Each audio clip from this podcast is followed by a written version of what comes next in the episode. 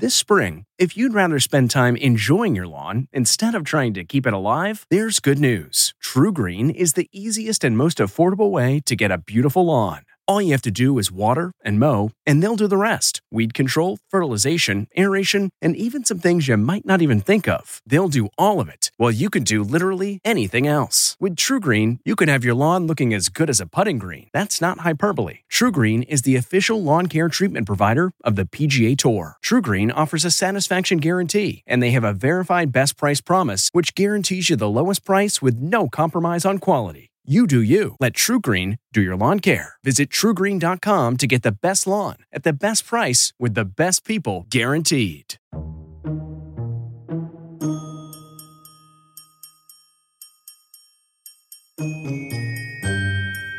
When people talk about climate change, they're talking about a lot of issues besides just the weather and the environment. It's part of what makes it all so politically charged. It speaks to economics, who can afford to make changes and who can't, to international affairs, what should the U.S. do or not do about something that might impact the whole globe, along with larger views on science, on expertise, and of course on the government, especially in this very polarized climate. Hi again. I'm Anthony Salvanto of CBS News, and on this episode Where Did You Get This Number, we'll take you inside America's views on climate change the stories behind the polling numbers, why it can be such a challenge for pollsters to get those numbers in the first place, and whether America's views on all this are themselves, well, changing. All that's next.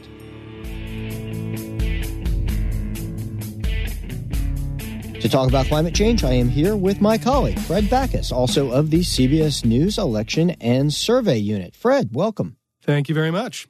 Fred, we have just really come out of the field with some new numbers on global warming, on climate change.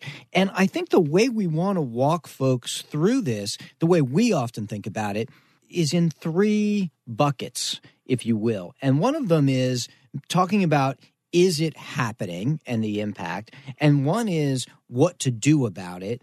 And then the third is the economic and maybe even symbolic influence or impact that it has. So, straight out of the gate, let's give folks what, what we came out of in, in our latest poll. Well, 62% of Americans now think global warming is due to human activity. Another 22% think it's due to natural patterns. Only 7% think global warming does not exist. That's not all that different overall from what we got last year, where 61% said that it was caused by human activity. So a majority of Americans think this is happening and we are causing it. And, you know, I was looking all the way back to the 90s when the CBS News poll started asking about this. What's changed over time, if anything? Well, people do believe global warming is a problem and exists more than they did before. For that question I just mentioned, we started asking that in 2011, not that long ago. But back then, only 42% of Americans thought global warming was caused by human activity. Now, 62% think it's caused by human activity. Uh, that's a 20 point increase. Yeah. You know, I was looking back at the 1997 poll that CBS did on this. And one of the things they asked then was, do you think that it's having an impact now, or do you think it will have an impact in the future, but not back then? And it was 28% back in 97 that said impact now, but 51% in the future. So, in some respects, as people sort of looking forward, and then now we're picking up that they do think that there is an impact. That's right. Now, 53% of Americans say it's a serious impact now. Only 26% think it's in the future. Um, what's interesting about that particular trend is, yeah, as you said, way back in 97 and 2001, 35% said it was a serious impact now. But already by 2007, we had a majority of Americans, 55%, saying it was a serious impact now. But then it went down again. So we've seen this number go up and down because once again, in 2010, that number dropped again to 38%. Give us the splits on on how Democrats versus Republicans feel on this one. Well, Republicans are more skeptical of global warming, but many of them do believe in its effects. You look at the question we asked today, uh, you know, we have 75% of Democrats and 63% of independents saying that global warming is caused by human activity. Only 45% of Republicans agree, but still that's nearly half. Yeah, I mean, if you put that into context, there are not that many issues where you can find 45% of Republicans saying the same thing as a majority, even a large majority of Democrats. And the split is more dramatic um, when you look at what the impact of global warming is. 72% of Democrats say it has a serious impact now. A slight majority of independents agree. 29% of Republicans say it has a serious impact now. Republicans are more likely to believe that it's caused by human activity than they are to believe that it's having a serious impact now, as opposed to in the future. But most Republicans do think it's having an impact. Only a third say it's having no serious impact at all. And I think when we approach this as pollsters and we talk about an impact and what, you know, what somebody thinks it's doing or changing, you know, that's a very particular word because you have to try to understand how somebody evaluates that impact. Does that mean it's causing more storms? Does it mean the temperature is fluctuating? We don't often know what it is that somebody's using to measure impact. But the partisan aspect of this strikes me as well because it could be a number of explanations. One could be on both sides, and this is Democrats and Republicans. People follow party cues. That's yeah. absolutely true. And we actually see that in one of our questions. When we asked how serious an impact global warming was having back in 2001, 42% of Republicans said it was having a serious impact. Then by April 2010, what was happening then? We had the Tea Party movement. We had a big Republican back- backlash. That 42% dropped to just 15% of Republicans who believe global warming is having a serious impact now. And that brought the overall number of uh, percentage of Americans down from 55% in 2007 to 38% in 2010, saying that global warming had a serious impact. Um, now we're, we're looking at, again, a, a majority, 40, 53% saying it has a serious impact now. But things are more partisan than they were back in 2001. But back then we had, what, 42% of Republicans saying it has a serious impact now? Now just 29% of Republicans are saying that, while Democrats and independents, even more of them are saying it has a serious impact. So there are partisan differences, and the, the people's views of this, yeah, can be shifted by the political climate that the question is being asked in. We're going to take a break here, and when we come back on the other side, we'll talk about America's views on what, if anything, to do about climate change.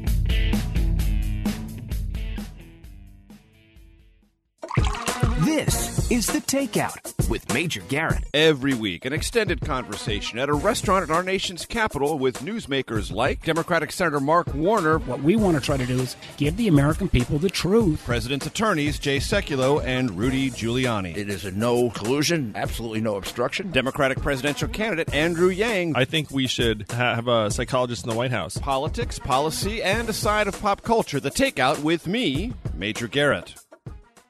And we're back talking about climate change. So, Fred, the other part of this is then what it is that people think ought to be done about it. There's what you can do on a personal level, but then there's also what the United States can do on a national level uh, and certainly on an international level. I was looking back at a poll CBS did back in 2015, and this was right before the Paris Climate Conference.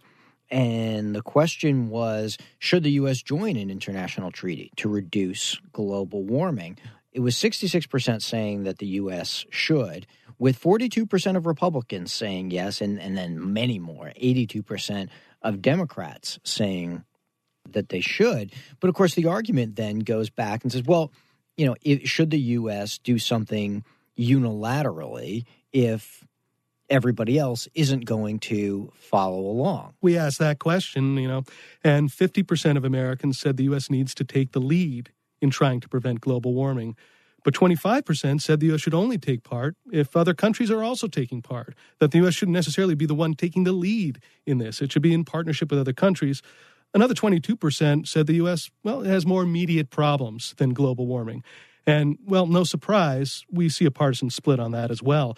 66% of Dem- Democrats and a slight majority of independents think the U.S. needs to take the lead. Republicans, only 28% think the U.S. needs to take the lead. Most think the U.S. should do something, but many think, a third think it only should do something in partnership with other countries. It shouldn't necessarily take the lead on this issue. You know, and that's part of the, the political dynamic too. There's going to be costs involved in doing something. Then those folks are basically saying, well, we or the U.S. will be willing to bear those costs, but only if they're shared. And, you know, then there's what you do about it on a personal level, on a local level. And we've gotten going after that as well, right? Yeah, that's right. 49% of Americans think it's important to do something to protect the environment overall, even if it costs time and money to yourself personally. 38% think it's important, but they don't really have time to do that right now. Just 10% think it's not important at all. And you'll see a difference in income on that particular issue. People with more income say it's important. They, they'll do it even with the time and cost of the effort. But people with lower income, well, they, they say, well, I, I don't have the money right now. I, I don't have the time.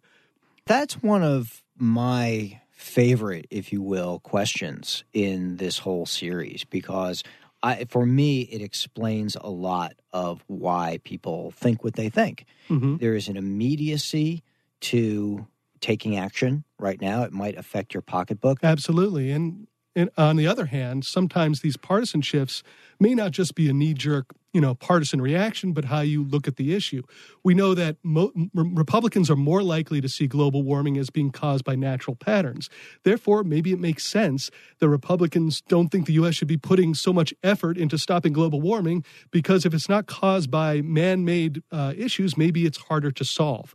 So maybe they think you know it's it's a problem that can't be solved by the government. Well, that's a great point. If you if you don't think it can be fixed, then any effort or cost you put into trying to fix it is by definition a waste. Absolutely. Hey. And we asked this question, can humanity, not just the United States, but humanity do something to stop climate change? six in 10 say yes, humanity can do something to stop climate change. Um, most Democrats, again, most independents say Yes, it can. Less than half Republicans say this, but maybe because they view climate change as not something that we created in the first place, so maybe we can't solve it. What's also interesting is whether or not you say this is climate change or whether you say this is global warming. Mm-hmm. And that kind of phrasing, it's been the subject of controversy around polling, around political discourse for a while. We have plenty of data with both of those phrases in the questions. I mean, to my eye, there isn't actually a lot of difference anymore. And that may be because the political dialogue has sort of started using some of them interchangeably. Yeah, and it uh, creates problems for pollsters if you've been asking the same question one way and the political debate on the or the, the cultural debate on the question is starting to shift to another term but all your trend data is based on this one question and this one wording. So if you switch it is it because of the wording change or because you know, public opinion has actually changed? We run into this all the time. Yeah there was a uh, exit poll question not long ago that actually did both well, there you go. exactly. And so it, that asked this is the 2014 National Exit Poll Do you think climate change, also known as global warming, is a serious problem? So, look, sometimes the answer is to just go right, to just go right at it. And, and actually, the answer uh, that was gotten out of that, that exit poll was 58% yes. And 40% no. And that was among obviously voters in, in that election. But, you know, now in our question, we do have both at our disposal. And it doesn't seem like it makes uh, a very dramatic difference these days.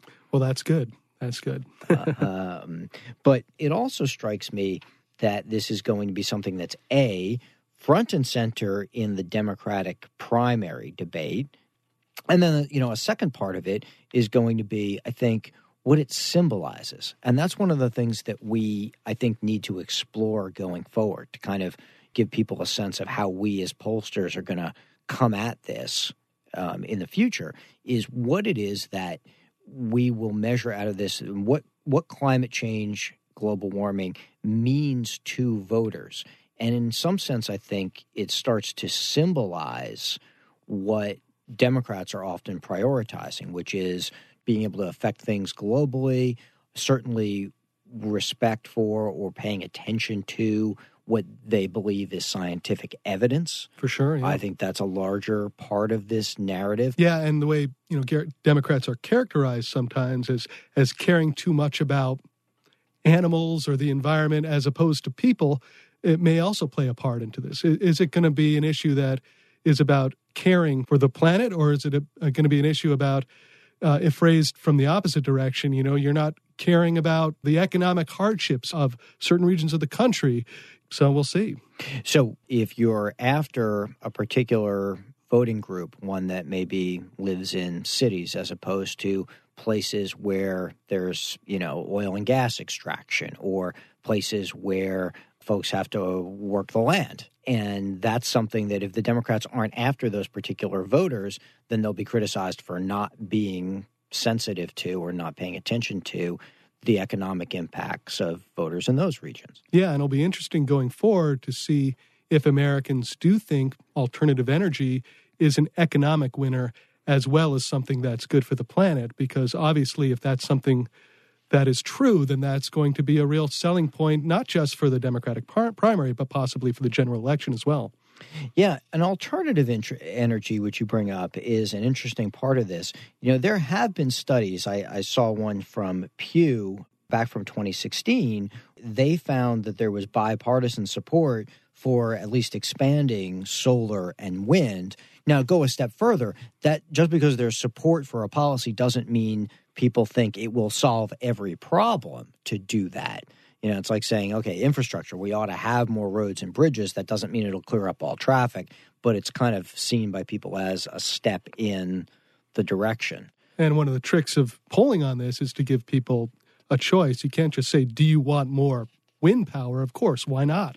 But do you want more wind power? Will it cause you to lose jobs in other uh, sections of the economy. You have to be a little more sophisticated in how you get out this question. Yeah, and give people a trade off. Right, exactly. Right? Exactly. Like anything. Yeah, sure, everybody wants more of everything if it doesn't have a cost, but you have to put up against a cost. So if there's investment, let's say in wind power, does that come at the expense of investment in name some other energy that might be more efficient if right. there is one or more immediate or or etc. Yeah. And there's also the component here of the way that the parties are going to talk about this. If it becomes a debate over who is entirely right versus who is entirely wrong on climate change or global warming, that's a different framework for people to process because people have often have a tendency to sort of consolidate into all the positions of their you know of their party right as opposed to whether it becomes a debate over what to do about it. Right. And that's going to be the tricky part of the general election. We know in the Democratic primary that people pretty much agree. The Democrats pretty much agree on what global warming is and what its threat is. But, you know, how do you get that, you know, 40% of Republicans who thinks that global warming is an issue but is caused by natural patterns? How do you get them on board for a global warming agenda if that's going to be sort of your uh, political part of your political platform. So we'll have to start talking about would you favor or oppose taxes on corporations that produce, say, greenhouse gases?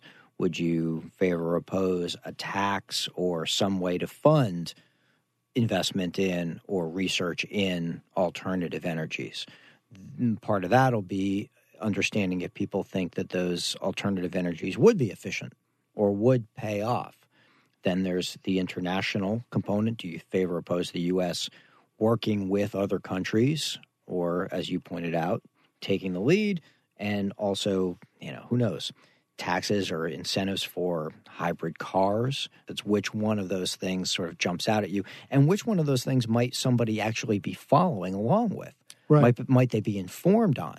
Are people really up to speed on the state of renewable energy in the U.S.? Do they really know a lot about, say, what wind power can or cannot do, what solar power can or cannot do? Yeah, I mean, there's so many aspects to this topic, which makes it tricky. You know, is it clean water? Is it renewable resources? Is it national sovereignty in, in dealing with international treaties?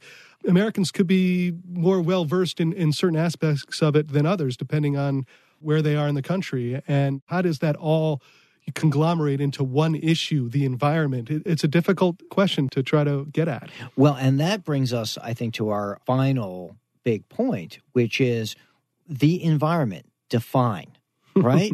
and and it's, so, uh, on one hand, we have to be aware that people may be thinking of the planet, they may be thinking of the ozone layer, or they may be thinking about whether or not their water is clean, something really local. Right? We actually don't know when we say the word environment. That's a good point, and which will be more salient for them in terms of making it an issue. We don't know.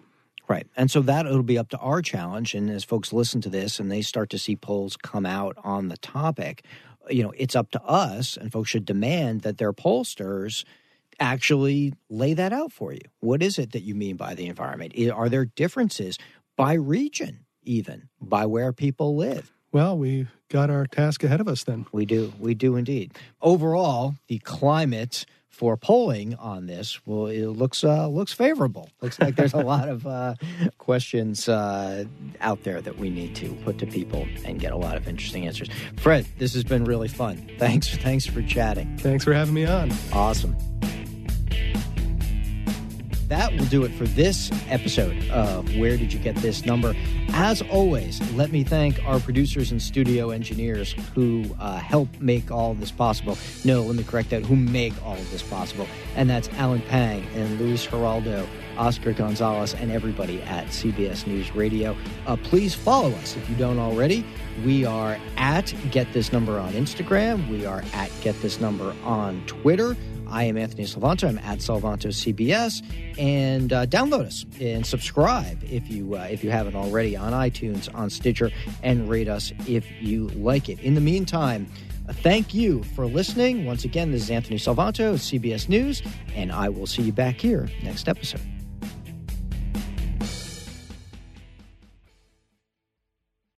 Hi, this is Jill Schlesinger, CBS News business analyst, certified financial planner, and host of the Money Watch podcast.